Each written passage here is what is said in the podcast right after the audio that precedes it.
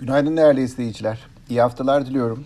Geçtiğimiz hafta küresel piyasalarda genelde satış baskısının hissedildiği bir süreç yaşandı.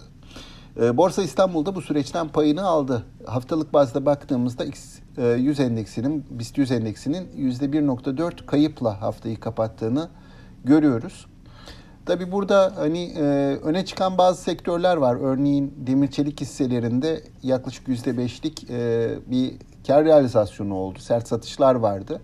Buna karşılık e, ulaştırma havacılık sektörü hisseleri endeksi taşımaya çalıştı.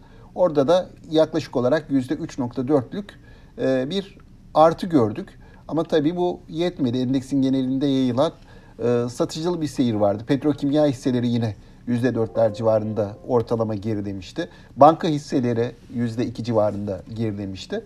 Yani geçtiğimiz haftanın geneline baktığımızda bir aklıma gelen havacılık hisselerinin nispeten iyi bir performans gösterdiği İkinci olarak da bilişim sektör hisselerinde bir toparlanma vardı geçtiğimiz hafta. Yine onun da sektör endeksi %2,5 civarında e, artmış idi.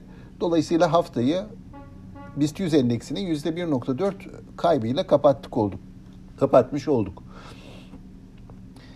Bizim borsanın kapanışı sonrası Cuma günü ABD hisse senedi tarafında dipten dönüş e, eğilimi hakimdi. Genelde borsalar ABD hisse senedi endeksleri Cuma günü artıda kapattılar. Bu dipten dönüş ve güçlük kapanışların ardından yeni haftaya baktığımızda Asya piyasalarında da e, yeni hafta iyi bir başlangıç yapıldığını görüyoruz. Böylece hani bir e, toparlanma çabası var küresel piyasalarda hisse senedi yatırımcı adına.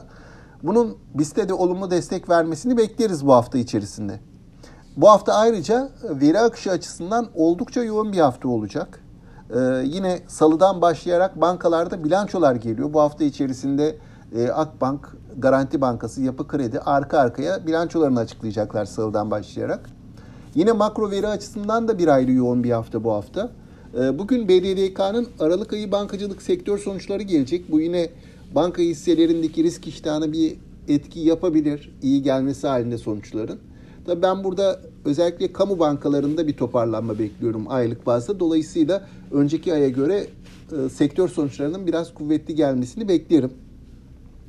Yine bugün TÜİK 4. çeyrek turizm e, gelirlerini açıklayacak Türkiye'nin.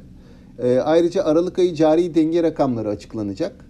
Tabii bu haftanın en önemli gelişmelerinden biri Perşembe günü açıklanacak olan Ocak ayı enflasyon verileri olacak. Piyasa bunun öncesinde e, sürpriz bir enflasyon verisini fiyatlayabilir. Yatırımcıların bu taraftan da dikkatli olmaları gerektiğini düşünüyorum. E, ama haftanın başlangıcında yurt dışının da iyimserliğiyle borsanın yukarı yönlü bir açılış yapacağını tahmin ediyorum. Şimdilik aktaracaklarım bunlar. İyi bir hafta diliyorum. Sağlıklı, bol bereketli, kazançlı günler diliyorum. Yeniden görüşmek üzere.